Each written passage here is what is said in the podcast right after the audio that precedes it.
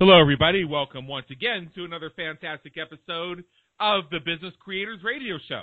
My name is Adam Homey. I am your host, and I am honored by your wise decision to tune in and invest in yourself today.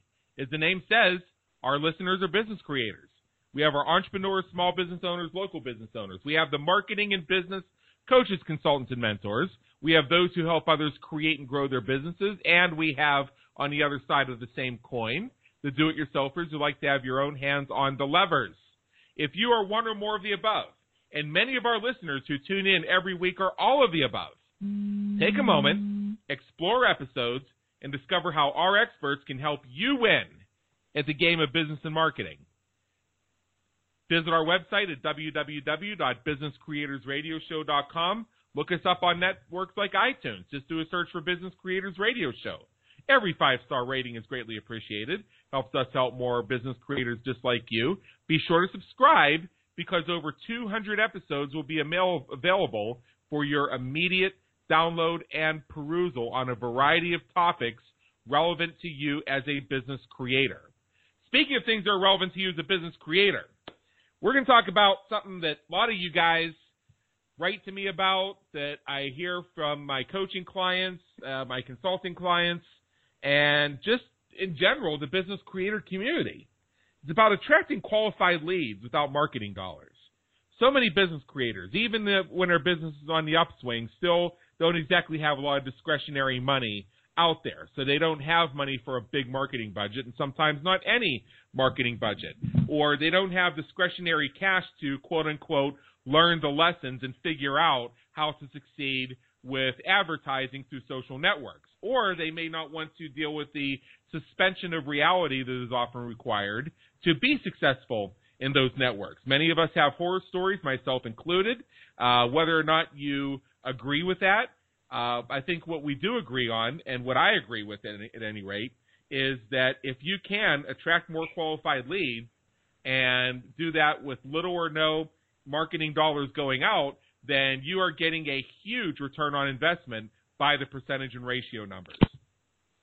For the topic of doing this, attracting qualified leads without marketing dollars, we're going to introduce to you today Robin Crane. Robin is a I'm so excited about this topic. This is really just something that so many of you have asked for, so I'm getting a little giddy here. Please forgive me. I myself cannot wait to learn more about this. Robin Crane is a money and business growth expert. She's known for hosting the TV show The Financial G-Spot, the radio show Let's Talk Money, and she's a 4-time #1 best-selling author. Her blueprint for financial success has been featured on ABC, The Motley Fool, and Fox Business News.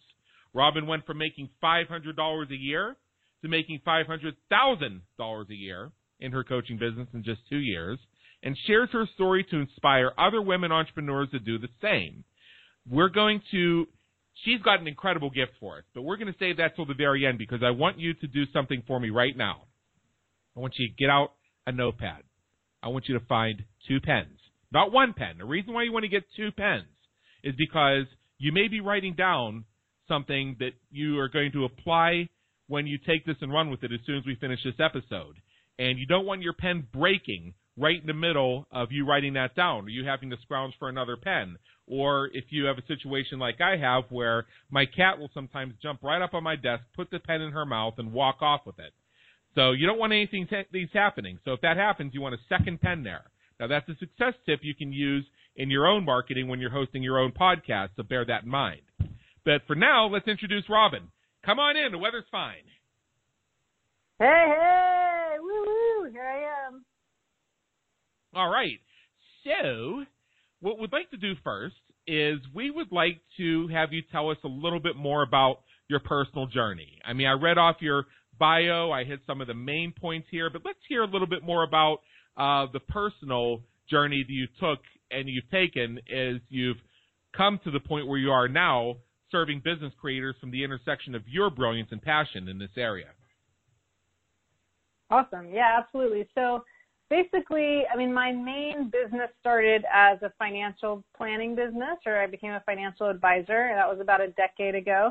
But actually before that, I was a singer-songwriter, believe it or not. So, and you could kind of call it a business because I wasn't employed by anyone, although I did have to do, you know, I had to be I had to have other jobs, so I definitely did the miscellaneous stuff and was waiting tables and doing all that. But yeah, so I went from singer-songwriter to the typical transition into a financial advisor, not so much, but became a financial advisor and then really morphed that into other stuff. I'll go into that. So basically, as I became a financial advisor, I mean, you can imagine here I am coming from a singer-songwriter life. I didn't have assets. I didn't have a lot of money. I hadn't been making good income or anything. And I just started this job. And it was a commission-only job. I had no idea how to grow a business. I had no idea how to even do financial planning myself. But I got certified. You know, I got my licenses. So all of a sudden, here I was.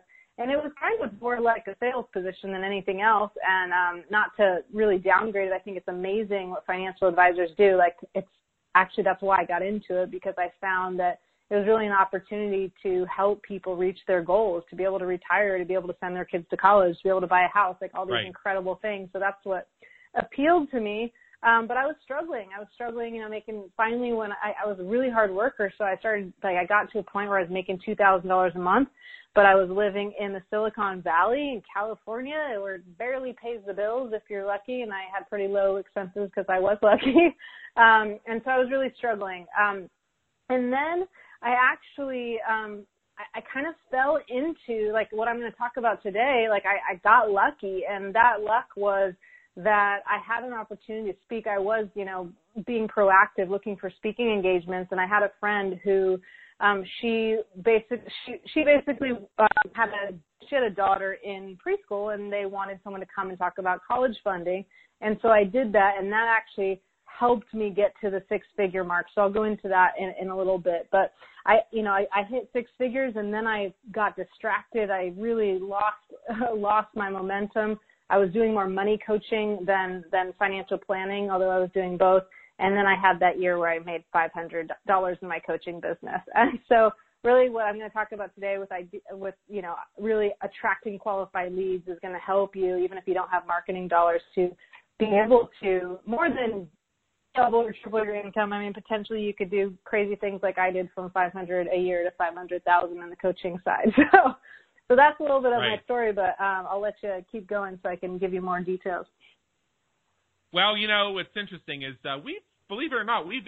we've interviewed a top 40 performing artist on the Business Creators Radio Show. And the actual topic of that interview was not so much a rundown of his career, but it was about the customer service and business aspects of being an independent in the music business, which is a very, very, very interesting industry, just from some of the stories I've heard and being around some of the people who are in that. So, you know, you raise a good point of, you know, coming from a background of being a singer and a songwriter, and, you know, there's a real business there if you want to be successful at that. You need business skills, and it's kind of the same thing. You are attracting leads. There are people who download your music, buy your CDs, but more importantly, show up at your concerts and evangelize for you. Now, I have one quick question.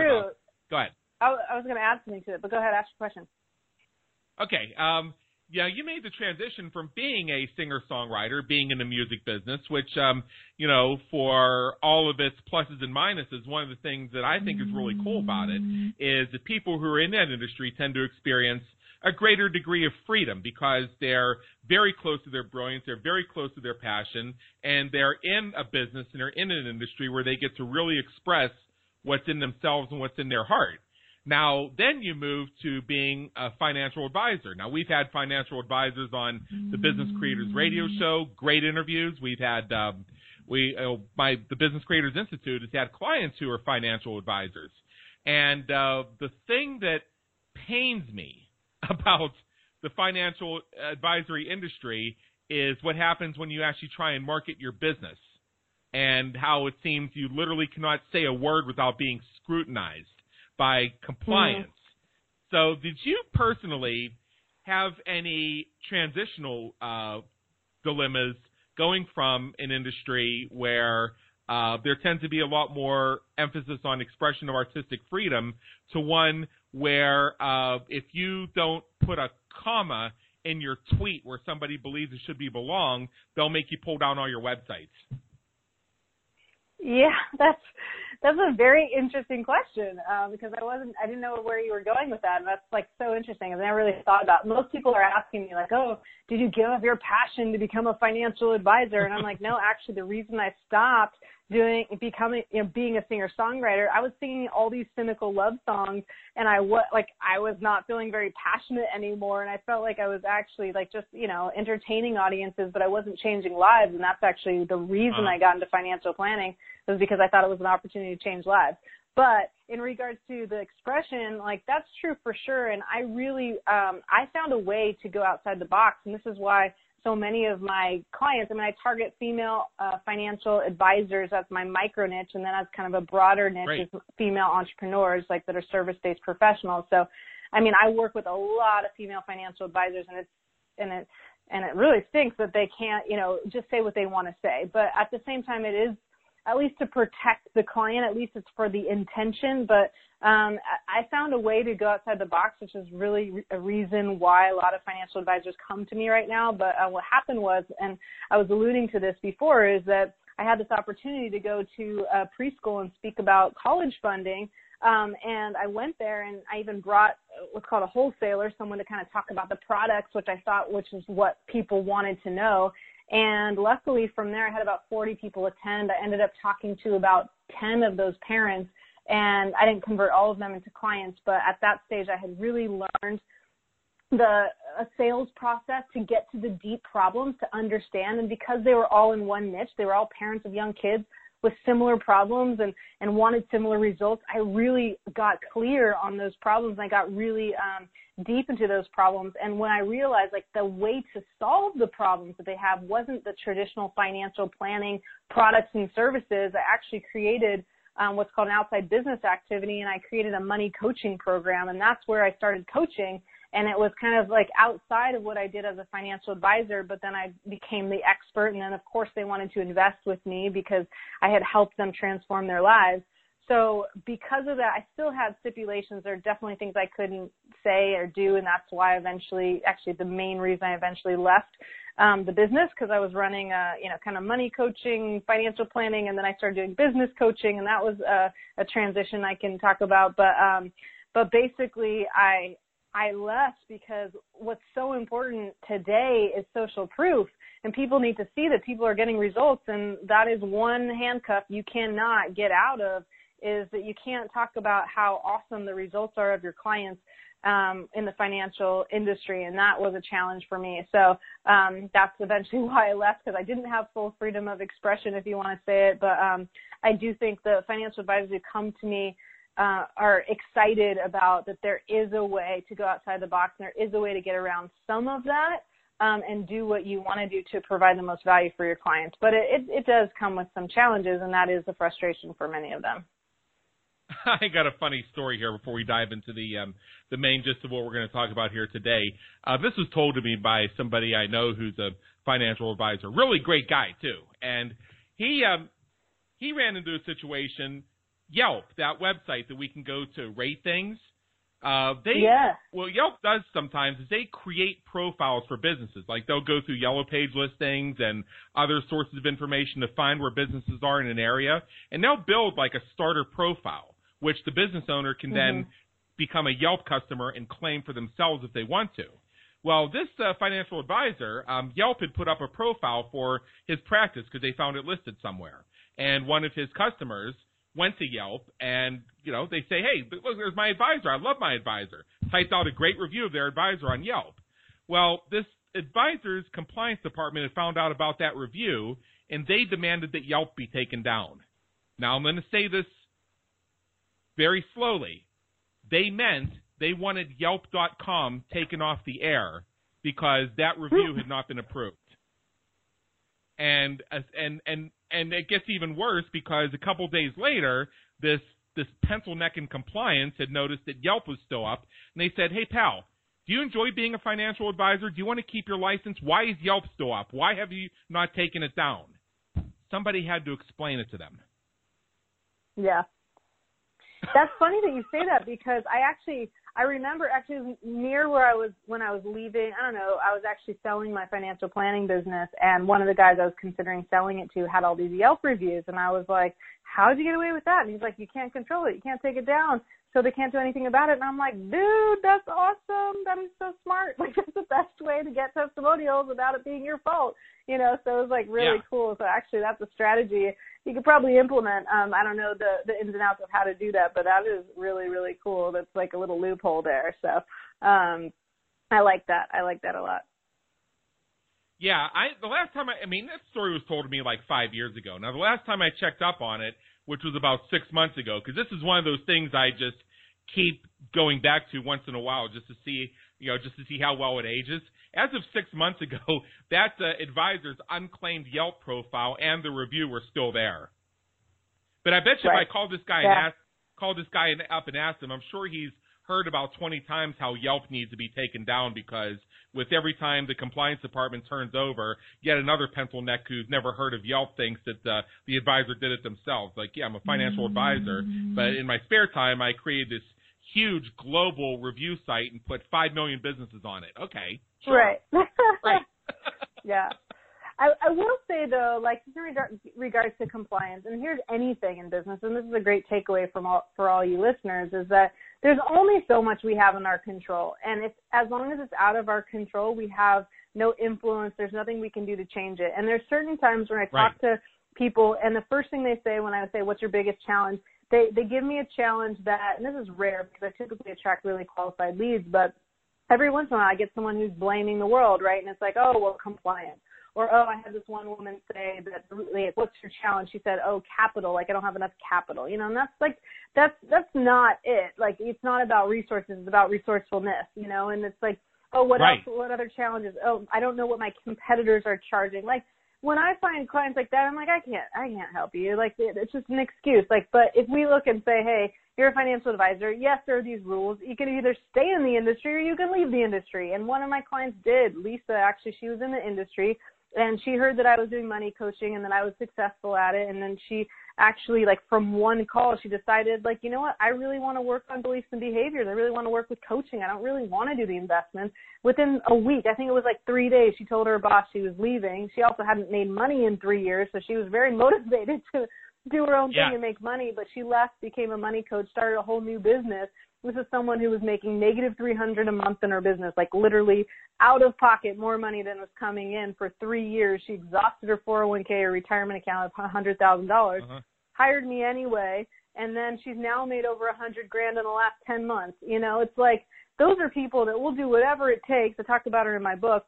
And she'll do whatever it takes to make it happen, but she didn't have the right mentor, but she didn't fall into the trap of it's happening to me, and I can't make this work because of compliance. Like, she found a way out. So, you know what? Like, and I have a lot of financial advisors who stay in, and they just have the rules, and they figure out a way around the rules, you know, and it's like they do what they do. Yeah. So I feel like it's so important to be a business owner. Like you said, business creator. That means you create your destiny. You create your life. You create your financial income, your financial wealth. Like, that's all on you.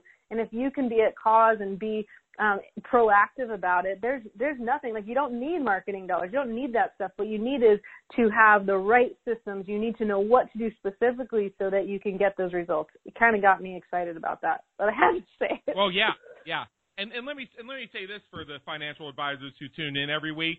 I have found that some of the most passionate business creators that I've encountered are the financial advisors, the ones who are really successful.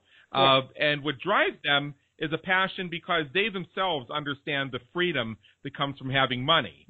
They've created this lifestyle for themselves where they have prosperity. They've taken care of their own family, themselves, their loved ones, in the next generation. And they've had the joy and the honor of doing that for so many other people and so many other families. And that's what keeps them rolling. So when you have all this compliance nonsense, they get excited about, well, I'll just get my customers in other ways, or I'll find a way around the bucks. And I found that some of the most successful ones out there have managed to do this. And part of it is they just – I'll reveal one piece of the puzzle that I've discovered is they just don't play the game. So they want to have some pencil neck and compliance argue with them over whether the Oxford comma is appropriate and threaten to make them shut down all their websites if they don't use the Oxford comma. They say, well, screw that. I won't tweet. I'll do something else, something they can't touch me on. And that's how they do it. You find a way, no matter what. You find a way. Exactly. So I tell the stories not from a place of bitterness, but just from a place of how hilariously stupid it is. And I get it, because we want to protect the consumer. We want to make sure that people are not being given false or misleading advice when they're trying to make decisions that have to do with their money, because people get funny about their money. So I agree on the importance of protecting the consumer, protecting the investor. But for goodness sake, sometimes the stuff, it could become like 101 fails if I wanted to write a book about that. And maybe I will. But for now, I want to ask you a question. We said earlier that you went from making $500 a year in your coaching business, that must have been worth about a dinner for a family of 8, to $500,000 a year in just 2 years. This is what we're dying to know, Robin. How'd you do it? Okay, great question. Yeah, everybody's dying to know. So let me tell you first how I was masterful at going to make almost nothing, because this is important, because, you know, there is a part of you that might sabotage your success. And it wasn't actually that I went from 0 to 500 a year. I actually had gotten to the 6-figure mark, which was a huge feat for me, like to finally conquer and accomplish. And living in the Bay Area, like as you can probably guess, in California, like even making 6 figures wasn't the end all be all. Like I was still like it's barely getting by over there, you know. So, but I hit 6 figures, and you thought, oh my God, I made it, right? And I did the right things to get there. And then the real problem was that I got distracted. I started to chase shiny pennies, if you've heard that expression, or the whole squirrel, you know, thing, is that I started to like get distracted, and then I didn't do the right thing. So this is important to know, because many people get to a point, even whether you've gotten there or not, but the question is, are you doing the right things to get to where you want to be? And sometimes it's just doing the wrong things that pull you back. And sometimes it's that you just can't move forward because you're not doing it. And one of the things I wasn't doing, number one, I got scarcity minded. I actually have these money types. There's 5 money types. It's in my first book called Mind Over Money Management. But I'm a cheap chip at heart. Cheap chips don't like to spend a lot of money. They like to hoard money. They like to save. They typically are scarcity minded, and they make slow decisions. They research everything. They want the best bang for their buck, best value. Anyway, I got really scarcity minded. I actually had a coach who helped me get to the $100,000 mark. And then I started, I had some months I wasn't making money because I got distracted and I was doing another business. I actually, nothing bad about network marketing, but I went into a network marketing business and did not make money. I spent a lot of money. It didn't work for me. And spent money on travel, spent money on trying to make it work.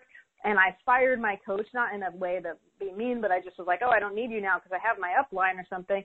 And then I wasn't doing any money-making activities for my coaching business or financial planning stuff, and I wasn't getting new clients. And it was like I actually was already really good at what I did. Like I was providing a ton of value. People paid me a lot of money to help them transform their lives, and the distraction alone and the stopping of money-making activities and letting go of my coach and not just staying committed to that actually brought me to 500 in my coaching business. I say my coaching business. I want to clarify this because I don't want to be too sensationalized here. Is that I did still have some financial planning income because I got clients before, so I had a little bit of income there.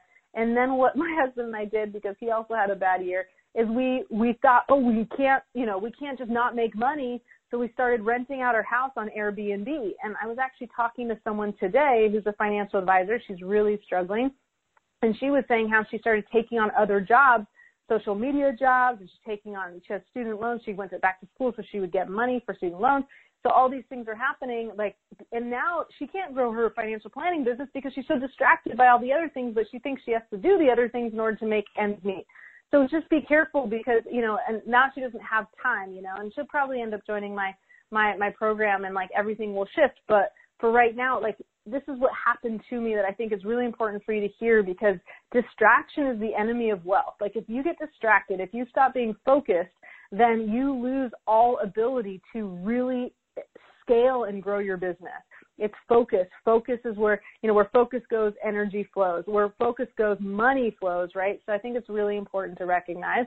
And then what I did to get back is that, one, I mean, I realized that, like, I needed that mentor, baby. Like, I needed a mentor. Yeah. I needed those shortcuts. I could not trust myself to actually do this correctly. So it really, I have these 3 M's that I teach. One is mentor. The second one is mindset. And the third is message, for messaging. And that's what I did to get back. And I'll tell you briefly, if you want me to go deeper, I can. But when I got the right mentor, I already had the right mentor. I messed up and got rid of them for a little bit because I was in scarcity and didn't want to spend the money. It was really like the best investment I ever made, and I still went into scarcity. Hired him back even though I had to put more money on my credit card. Then he helped me get the right mindset in place. So I got my mindset in place, and he helped me do that. And there's something I call the belief loan phenomenon of what I did in order to get that in check. And the third thing was messaging, which has everything to do with how you attract qualified leads. And I got clear on my market, my target market, clear on how to message, to market that message to them, and started killing it in my business. And that's how I got to, you know, breaking the $500,000 mark 2 years later. You know, I'd like to raise a point about that. You know, most of us have coaches. Most of us have mentors. I have a couple coaches of my own that I've been with for a long, long time. And some of the best advice I was ever given is, if at first you don't succeed, do what your coach told you to do the first time. And 98% of the time, that is absolutely right. What you do need to check in on every once in a while is just to make sure that the advice you're being given is what truly serves the intersection of your brilliance and passion in a way that you're going to want to move forward. Let me give you an example, and this is not from myself, but this is from a colleague of mine. This colleague, she belonged to a coaching and mastermind program, and she had what she called a heart-centered coaching business, where her passion was she wanted to work hands-on with a small group of entrepreneurs and really help them have a business for themselves that they can view as heart-centered, that comes directly from the essence of their being. I don't remember the exact language, but you get the general idea. And so she came to her group, and she had explained basically what I said. She didn't even get a chance to ask her actual question for the group, and they pounced on her like, well, no, what you need to do is quadruple your rates right now, and you need to hire 3 coaches who are going to handle all of your clients except for 2. And if you don't do this within 30 minutes, you're yellow, and we disown you. Like, what? What? And I may be slightly exaggerating the response to it, but basically the feeling that she came from with that, I was a little melodramatic and a little expansive on describing what actually happened, but you think about that, you come to this group that you are putting your trust and faith in, and they tell you that, well, basically, F your feelings. You need to raise your rates and outsource all your work. What if that doesn't work for you? So you need to find a balance between what it is you're looking to accomplish. I mean, I have a business right now that, and again, this goes against every supposed entrepreneurial teaching thing in the world, that requires my personal involvement. And I love doing that piece of my business. So I decided that, you know what I really need to do is I need to develop other streams of income so that if something happened and I couldn't participate, I'd have this other income. Now, is that a reasonable solution? Yeah, you're asking me? I was so into your story, I was like, yeah. Well, here's my thing, Adam, is that I think the reason you go into business is because you love what you do. I don't think you should be doing a business that you don't love. Like, I think that sucks. Like, why would you want the freedom and flexibility to be able to create whatever you want and then create something you don't want? Like, I believe you can create whatever you want. And, I mean, my husband and I, we say all the time, ideal business, ideal life. When you have an ideal business, you have your ideal life. And in order to have an ideal business, you also need to be working with ideal clients. Because if you're working with people who drain your energy and take away from you, then you can't possibly love what you do. But you get to build however you want to do it. I mean, it wouldn't mean much to me if I had my FEM mentorship. That's the 6-month program I have. It stands for Female Empowered Moneymakers. That's my 6-month program. Yeah. Right now, I mean, I only have 14 women in there because I really want to give them the experience. I really want them to get the implementation that they need, to get the attention from me to get the result. I don't know. Will I always do it that way? I'll probably scale it more at some stage. But right now, I love it. Like, I love it. I love it. I love it. It's what I live for. So, like, if I took that out, like, that's what fulfills me. That's what gets me excited. That's what I just enjoy. So if I took that out and outsourced it, like, I could probably, maybe they can get the same results if I did that. But I think it would be, you know, it would kind of be watered down a bit, diluted. But I think, I don't want to give that up because that's what I love to do. So I think it's really the question is not, there's not one way. There's systems that work that will help you shortcut your business that have been tested by people like mentors, right, who have gotten those results, who you can model, you can copy it because it's already worked. Like, that's the beauty of a mentor, having those systems, having those shortcuts, being able to not have to make the mistakes because they already made the mistakes for you. Like, that's why it's so valuable. But you get to build whatever business you want to create. Just make sure, like, the thing that doesn't work is if you say, I want X, whatever that is, and then let's say your mentor, like I might say to you, well, in order to get that, you're going to need to do Y, like all these things to do that. And they're not willing to do what it takes, you know what I mean? And it doesn't have to be only one way. But if it's like, you know, you want to have 10 clients and we look at your numbers and the way you're marketing right now, you know, let's say you're getting 20 leads and you need to close all like 10 out of 20, that's 50%. And you're saying, well, I'm not going to use the sales process. Then I can't guarantee you're going to be able to close 10 out of 20. You have to have a way to do it, a system to do it. But if you've been closing 5 out of 10, you know, it'll work. Like, so we measure it. We look at what's worked and what hasn't for you, customized to you to see how to tweak it. But that's why I have an implementation program, not an information program, because it's about implementing. It's about you testing and tweaking and coming back to me and telling me what didn't work. And then I don't know until I know what you tested to know what to tell you to do next, you know? Exactly. Yeah. 2 years ago, I wanted to raise some capital for my business because I wanted to do something. So the advice that was given to me is basically to temporarily go back to something that I used to do 10 years ago that I absolutely hated. And the point that was made to me is, well, yeah, and while you're doing it and hating it, just think about how you're going to have all this money. And my immediate response to that was, you know, I've taken this piece of advice twice before, and that's like 90% of the regret I have in business and life is having listened to that advice the first two times. So so prima facie, on the face of it, I rejected the whole thing. Now, when I thought about it some more, what I recognized is this was the coach saying in order to achieve X, you need to do Y. But where the conversation still needed to progress was we need a different definition for what Y is. Yeah. And Y does not have to be go back. Yeah.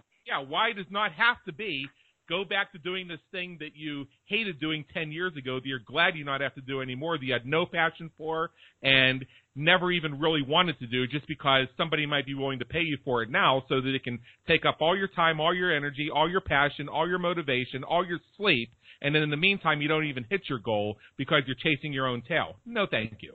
But I came up with another why, and my why worked. Yeah. You got to, I mean, look. You have a mentor to guide you, but you still you're the one that drives the bus. Like, you're the one that drives the bus. Right. Like, it's not like they can make suggestions, but you have to, I mean, here's the thing. You got to have a mentor. My mentor test is you have to have someone who's already gotten the results that you want, or how are they supposed to get you those results? And they have to have gotten, excuse me, other people like you who have similar problems and want similar results, the results. Because so many times we have mentors who, maybe they've gotten the result, but they haven't gotten other people the result. I have people come to my program all the time who did other programs, and they're like, yeah, you know, she's a really successful coach, but all the people in her program aren't making money. I'm like, that's why mine's Female Empowered Moneymakers. Like, I'm not going to stand for that. Like, people need to make money if they're going to invest in my program, you know? And then the mindset, the mindset piece is huge. That will shift if you have the right mentor. And then I just want to touch on this messaging because this is what we're here to talk about. But the messaging, like, goes to, and this is how you attract qualified leads, you know, even without marketing dollars, is that you must know who you're talking to, and you must have an ideal client. And I mean, now you might say, Adam, because you're like, well, maybe a mentor would say that, and I'll say, you know what? No, I want to do it my way and have 5 ideal clients. And so, you know, take my words with a grain of salt. But if you're asking me what worked for me and what works for my clients, I'll tell you that when you're marketing your message to one person, you're totally crystal clear on that ideal client, and you're obsessed with their problems, and you know the results that you provide them, and you can communicate that well, you can attract those leads. I can get more into that, but that's so crucial in order for people to hear you above all the noise, because there's so much noise out there with social media and everything. Everyone's inundated all the time. Very true. So what do you think, Robin, is the number one thing that our listeners must know to attract qualified leads? So that's absolutely marketing your message to that one person. And I say one person, I'll give you an example. Since we mentioned financial advisors, I'll give you a good example for that. And doesn't have to, I know I talked about financial advisors, but it doesn't have to be this way, but this is just a good example. But I have one client who I said, who are you targeting? Actually, they were a couple, Jen and Eric, and I said, who are you targeting? And they actually knew their ideal demographic. Okay, now there's a really big difference between ideal demographic and ideal client or target market, okay? Because ideal demographic means that you can tell someone, send these postcards to people in this zip code with this age, who make this amount of income, who have this net worth or whatever. Like, there's certain things you can tell them that they can find, right, as far as the demographic. So they marketed this material to this demographic. Basically, it was a postcard. They sent $5,000, and they were trying to drive people into a presentation, basically, and they got 0 people to sign up, 0. Now, they were in a new town. They didn't know a lot of people, didn't have a lot of low-hanging fruit as far as, like, you know, they had a huge network or anything, so they didn't have that. And then what we did is I said, well, who are you targeting? Like, who's the one person? Because at first they said, well, we're targeting people nearing retirement or retirees and, you know, couples. And I said, well, no, that can't be one person. No one person in this world is nearing retirement and retired at the same time. I said, so who are you targeting? And they said, okay, well, I guess then if we had to choose, it's nearing retirement, let's just say. And I said, okay, are you talking to the man or the woman? And it doesn't always have to be distinguished this way between gender, but in this case, like their postcard, it was clearly like the image, it was called Paint Your Picture Perfect Retirement. The image that they had was like a woman with gray hair painting this picture, a guy behind her with gray hair who is supporting her. And I'm like, who do you really think this picture targets? It was totally targeting the woman. Like, I got my supportive husband behind me and I'm painting my picture perfect retirement, you know? And so we talked about that. And then I said, okay, now what are their deep problems? And they took all this, you know, the copy they had before was like so generic, reduce portfolio risk, lower taxes, you know, allocate your money, whatever, make, you know, don't outlive your assets, or all the generic stuff you hear. And even though this was like financial, you know, mumbo jumbo, you guys know what I'm talking about. You hear the same stuff out there with marketing sometimes. It doesn't speak to you, because it just sounds like noise. Everybody's saying it, right? So then they got really clear, and they were like, are you at all concerned about being a burden on your family? Are you at all concerned about running out of money and, like, having to rely on your kids? Like, are you at all concerned about? And then they went off on these bullets that I helped them come up with, because they finally had a vision in their mind of who this person was and what the challenge he would have, because in this case it was a man, and like he wanted to provide for his wife and make sure she's taken care of. And we delved into like his psyche, what real challenges are, what's going to keep him up at night, what he's going to complain about, you know, what's going to drive him to want to be like, to actually step outside his home, get offline. I mean, maybe not so much seniors, but still, people are online all the time. They don't have to leave their home anymore. To get them out of their house to come to an event, it has to hit the pain. It has to hit the pleasure. You have to be talking to that one person so they hear you. So in order to attract these qualified leads, you must market your message effectively, and you have to be saying the things that maybe you don't even think you should be saying that could be hurtful, because the only thing that really drives people, the number one thing that drives people is pain, not pleasure. They're not going for opportunity. People will, like, you know, do something to get the opportunity, but it's very rare that that's what's going to drive them. 99% of people, and of course I'm making up statistics, are motivated by the pain or to avoid the pain more than they are to get the opportunity or to get the pleasure. Okay, great. Yeah, and I think that's a really great synopsis. So what are some key points that our listeners can remember or should remember to target their ideal client effectively? Okay, so one, I would say, this seems obvious, but it's actually really hard for people, is to just choose, okay, to pick an ideal client, because, and you can't be broad about it, you got to be specific. Even yesterday I was talking to a woman, and an entrepreneur, and she was saying how she wants to target, people in the healing arts, and I'm like, well, what do you mean by that? And I'm into healing and stuff, but I still didn't know what she was talking about specifically, and she said, well, like chiropractors, massage therapists, Reiki practitioners, those sort of things. And I was like, okay, well, pick one, because they all have different problems. You can't target a Reiki practitioner like the same way you would target a chiropractor. Okay, so one's got to be specific, and two, you just have to pick. Now, people are afraid of choosing because they don't want to be wrong. They don't want to plant their flag, and then all of a sudden people see them as the person who helps chiropractors, But you must do it. But think of it as a test, okay? I think of it as a test because when people freak out, they think like, oh my God, if I'm going to target chiropractors forever, now I'm a chiropractor, genius or something, that like it's too much for people to commit to. So if you're not there yet, you don't know who you really want to target, think of it as a test, and think of it as target marketing. Now, I say that because sometimes I teach this, like how to target your marketing, and then I'll say, so I say, so who are you targeting? Let's say they say female entrepreneurs, service-based female entrepreneurs like me, right? And I say, okay, great. So if a guy comes up to you, he's an entrepreneur, and you can help him, and you think, let's say you're still doing one-on-one, and he says, can you help me? What do you say? And they say, no. And I'm like, no, you don't say no, you say yes, you can help them. Your target marketing is to target them. It makes you an expert immediately. It allows people to like see you as like more credible. It attracts people into your world so people can see that you're speaking to them. But if someone comes up to you and you want to work with them and they're not in your target market and you want to work with them, you say yes. You say yes, because I'm talking about targeting, right? So, and it's amazing. What I was going to say before is when I went and did that college talk that really kind of jump-started my initial financial planning business, I was in that room with all these parents, right? And when I sat down with 10 of them, I understood their real problems. The service problems that they didn't know what vehicle to invest in, 529, up account, whatever. But the real problems were that they weren't getting along with their spouse. The real problems that they weren't on the same page. The real problems were that they felt guilty, that they made a lot of money, but they were still in debt. The real problems were that they were being a bad example on their children, even though, they were going to be paying for college, but they weren't leaving an imprint on their kids to teach them the right way to have a strong financial future, right? And I understood these real problems and started to market that message, right? So now I became the expert. I became the expert to them because I could solve their problems. And now I had something I created called Money Parenting, which is how to raise financially responsible kids by leading by example. Once I niched that, and I started doing all these talks. I had this guy in the room this one day. I'm niching to parents with young kids. They're usually in their late 30s, up to their late 40s. And there's this guy in there, and after he comes up to me and he says, Robin, can you help me?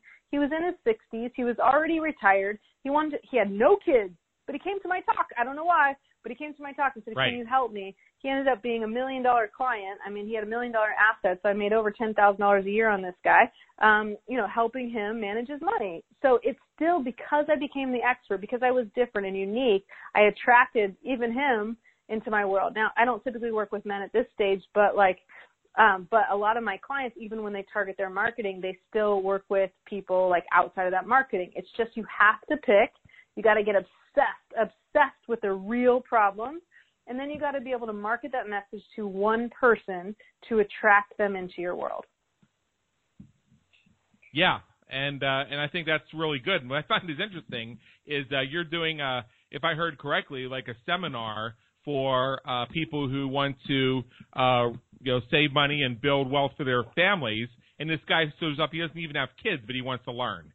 Yeah, that's the thing. Because why would he show up? Because I was doing something different. I wasn't just doing something like everybody else. I was solving a problem. And now I'm not saying that this happens all the time, like, oh, go target your marketing and you'll attract all these people outside your target. I mean, ideally, you target your marketing to people who you really love to work with, so you want more of those clients. But my point is, because people have so much fear around picking their target market, and they're so afraid that they're going to pigeonhole themselves, and they're afraid that they're actually going to have to now say no to more people because now they're targeting their marketing. It's targeted marketing. Marketing means you're attracting more people into your world. So it actually doesn't close you off. Instead, you get more people into your world because you automatically become the expert, because you automatically have more authority and credibility. So I'm mostly telling you this because of the fear that people have. This is why people don't choose. Like, it's not like you've never heard this. It's like, oh, Robin, this is so innovative. Wow, I've never heard of target marketing. Oh, market to one person? Wow, I've never heard of that. I mean, come on. It's not that innovative. It's just most people, and I would, again, make up a new statistic. I love making these statistics that most of them are made up anyway. I would say 90% of people who even try to target market aren't going deep enough. So it doesn't work. You know, they're actually still on surface problems, or they're on the ideal demographic instead of the ideal target client, and so they're not getting to those deep problems. The key is that you know this person like it was you, and oftentimes my clients choose a target market. It's someone who is exactly like they are or they were, and typically it's how they were because now they've overcome it and they know how to teach it or get you past it, right? But if you pick a target market like I was, a struggling female entrepreneur. In fact, my micro niche of financial advisors, I was a struggling female financial advisor. That's why I'm so good at helping them, right? And I know their problems like they're my own because I experienced it, and now I can communicate it.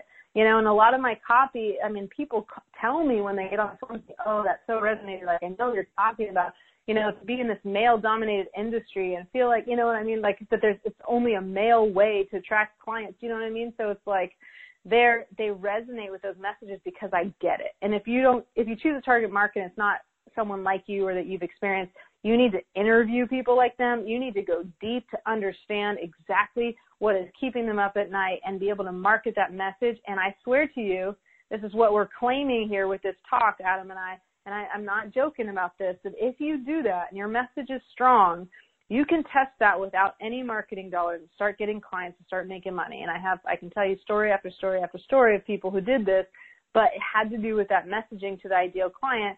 And then even without marketing dollars, starting to attract, I mean, sometimes 15 leads in a week, right? And be able to close those clients into paid clients. And if you do that enough and you know the marketing works, you've tested it, then you can start adding more marketing dollars to it and start scaling. But you can actually test it. And I usually tell people, do not invest even $1 into marketing until you know your ideal client and you've tested your message and it works. Right. So why don't you tell us a few of those stories? Like, give us some examples of people in your mentorship program who use these strategies so people can see how this all comes together. Cool. So one of the clients I have is Bree, and she was in the financial industry, but now she's doing more like kind of outside the box stuff, more online marketing. She was helping people get out of student loans, and it was amazing what she did as far as like some people who, you know, they wanted, like, she would help people get loan forgiveness of like $300,000. At first she was charging like $350 for it. I was like, no, girl. So we raised her prices, did all that. She provided way more value and more transformational work. But anyway, she was already on Facebook because she just liked it. You know, she was posting things on Facebook, but it was more like blanketed advice, like a typical financial advisor would post. But she was really cute about it. So people liked her, you know, and they definitely liked her posts and whatnot. But then she got super clear about her target market and who she was driving, you know, who she was driving to into her world. And she started with posts on Facebook. And then she made some videos, and she starts by targeting the problem. Oftentimes you hit one problem, one deep problem, and then you suggest the solution. You can do a video like this and have like a story backing that up. And then from there, like, you have a call to action. And the call to action, in her case, I typically have my clients do this because they mostly do high ticket stuff, but to just drive them to a free call. We call it a discovery call. And she did that. And I mean, she had also obviously worked on her packaging and increased her prices and make it more transformational for the client as well. And she made more money. But she was getting into, I don't know the exact numbers, but she was driving appointments into her world, not spending any marketing dollars at first. Now, in the first month we worked together, before we started working together, she was basically making about $4,000 to $4,500 a month. By within the first 30 days, she had almost doubled her income. By the second month, she had almost tripled her income. And now she's around $20,000 a month. And that was 10, 11 months ago. She was in the same program the other woman was in. But, it's amazing. Right. And then she actually did start investing in marketing. So she didn't have to, but she wanted to scale it faster. But the first few months, she was just getting qualified leads into her world because of the messaging. Right. Yeah. And I think what we're gathering through all of this, if we want to be successful attracting qualified leads without marketing dollars, here's what I'm gathering just from listening to you for the past 50 or so minutes here. I'm gathering a couple themes. Number one, you need to be tuned into the human condition. Number two, you need to understand who you're having the conversation with in your marketing so that you are using the right phraseology and you're reaching who this person is. So you need to identify a niche and stick with that niche without trying to please everybody. The third thing I'm gathering is it's sort of like a rolling stone. As it rolls down the hill, it gathers moss. Or if we want to use a different analogy, the snowball. As the snowball rolls down the hill, it becomes bigger and bigger and bigger. So what we're trading in is, just like you can use money to buy speed, where like when you put money into something, you can make things happen faster. Without money, when you're taking money, as in marketing money, out of the equation, things may roll a little bit slower. But once that snowball gets some size and some inertia going behind it, or that big rolling stone that's all gathered up and it's rushing down the hill, you're basically going to have a freight train running that's going to be unstoppable. It's just going to take some time to get the steam built up to get it there. Yeah, I think that's true. I always say when the you have to do money-making activities, right? And when the money-making activities stop, the money-making stops. So you got to do the money-making activities, and you can ask yourself, well, if I'm not spending marketing dollars, what are those money-making activities? People try to complicate this, but there are not that many. You can basically do any social media posts or engagement or groups and that sort of thing, articles, blogs, that sort of type of social media. But here's another example. Another woman, she had a blog, and when she came to me, I think she had 300 people a week, maybe 600 people a week come, unique visitors to her blog. And then once we got targeted and clear on her ideal client, it was about 6 months later that she hit 11,000 in a week. What did she do differently? She didn't spend any marketing dollars. She just started, this is the snowball effect that you just said. She started talking to her ideal client, to one person and she knew the problems. And then each week she'd have a new blog that hit a new problem, or she'd use stories, and people started telling people, and it started to explode. It's not millions now. She didn't put any money behind it, but she had clarity about her ideal client, and it started to resonate and it started to grow. So I have another client who, she started working with people who experienced loss because she had an incredible story, very sad. Actually, she had her book come out yesterday. Not only did she start working with me, then she started working with my husband, who helps people become #1 best-selling authors and used it as their most powerful marketing tool. So she just released a book called The Legacy of Love, and she targets people who've experienced grief and loss, and she actually is a financial planner and helps them. But at first, she didn't do any online marketing. She made calls. She did some, what I call an exclusive event. She invited people to an event that are specific in her target marketing, and she went networking. That's it. She didn't even do talks. And she got but she started to talk and converse about this ideal client with total conviction and clarity about their problems and the results. And she got a $5 million account within the first month or two of us working together. $5 million, that's $75,000 a year to the financial advisor in revenue. And over the time now she has $10 million. And so she's increased her income by $200,000 She has not spent $1 on marketing. Like, it's crazy. It's her messaging, and she started to become that expert. Now, someone, like, if they experience that loss, who do they go to? They go to the expert. Why would you go to someone who's not an expert in that area? Not only did she experience loss herself, and it's so sad, and she talks about this in her book, but she lost 3 children. Like, she had this powerful story she wasn't telling anyone about because she was so, like, it was so hard for her to deal with. But when she realized it was her most powerful, story and vulnerability to be able to share this and use it to help people and transform lives, the story alone got her more clients because she was targeting her client, her ideal client. So, I mean, I can sit here all day and tell you stories. I know we don't have much time, but you got to believe me if you're listening here how important this is. Like, to me, this is everything. And this is how ultimately I said the third M was messaging. When I knew my target market was female service-based entrepreneurs, I understood their problems and marketed that. You know, I had my first $45,000 a day at an event, and then since then I've had a $178,000 a month because I know who they are and I know how to get them there and attract them. And now I do pay for marketing. So just so you know, we want to scale it to that point. You're going to need to pay for marketing. But I mean, it definitely can start before, it should start before you spend money on marketing, because you shouldn't spend money until you know your message works. Right. Very good. So we're actually right near the top of the hour. We have about 4 minutes left, and I'd like to give 1 or 2 of those minutes. You told me in the green room you have something for us. I do. I want to give you a gift. Yeah, I want to give you my book. I mean, some people give the first chapter of the book or part of it. I just want you to have it. Now, some of you might be men listening. It is geared towards – it better be geared towards a target market, or I'm really speaking BS here. But it's called Make More Money, Help More People. And it's the subtitle is A Female Entrepreneur's Guide to Attract Ideal Clients, Close More Sales, and Increase Your Revenue. So it is geared towards female entrepreneurs, service-based professionals who ultimately, they want to sell a high-ticket offer. And I will tell you that it's extremely valuable even if you're not there. So just know that it's geared towards them, and I'm talking to a woman. So if you're reading it and you're a dude, you might be like, I might be saying, if you're a woman or you as a woman, you'll be like, okay, I'll go to my feminine side. But yeah, it's amazing. I'm very proud of it. I hate to say amazing about my own book, but I am extremely proud of it.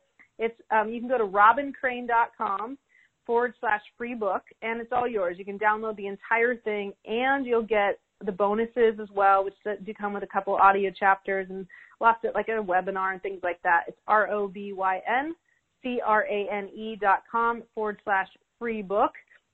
And it's filled with a ton of stories of transformation. So it's an easy read and fun read, and will help you totally move forward in your business to help more people and make a bigger impact, and also grow your revenue, which is, very important for you to do as well. All right. So that's robincrane.com/free book. I may have to head over there myself and grab me a copy. So, what final thoughts do you have for our listeners as we wrap up here and we move on to the next phase? Yeah, let me give you one more thing, and this is quoted in my book as well. Yep, we got about 1 minute. I can do this. Everything you want that you don't already have lies outside your comfort zone. Otherwise, you'd already have it. So the women who I talk about in my book that are extremely successful, who completely transform their lives, it's because they're willing to step outside their comfort zone. And that is, I talk about how you have to be stretchy. It's like a rubber band. You got to be stretchy. And if you're willing to do that, you absolutely can have everything you want. And the rest of it's in the book. So go get it, enjoy it, and thank you so much for having me on this awesome show. You bet. Robin, thank you so much for joining us today. I got to tell you, it's been an honor and it's been an education. You are so welcome. Thank you, Adam. You bet. For everybody listening, this is Adam Homey, host of the Business Creators Radio Show. Please check out our previous and our upcoming episodes at www.businesscreatorsradioshow.com, where we help you win at the game of business and marketing. Until next time, have a great day. Take care.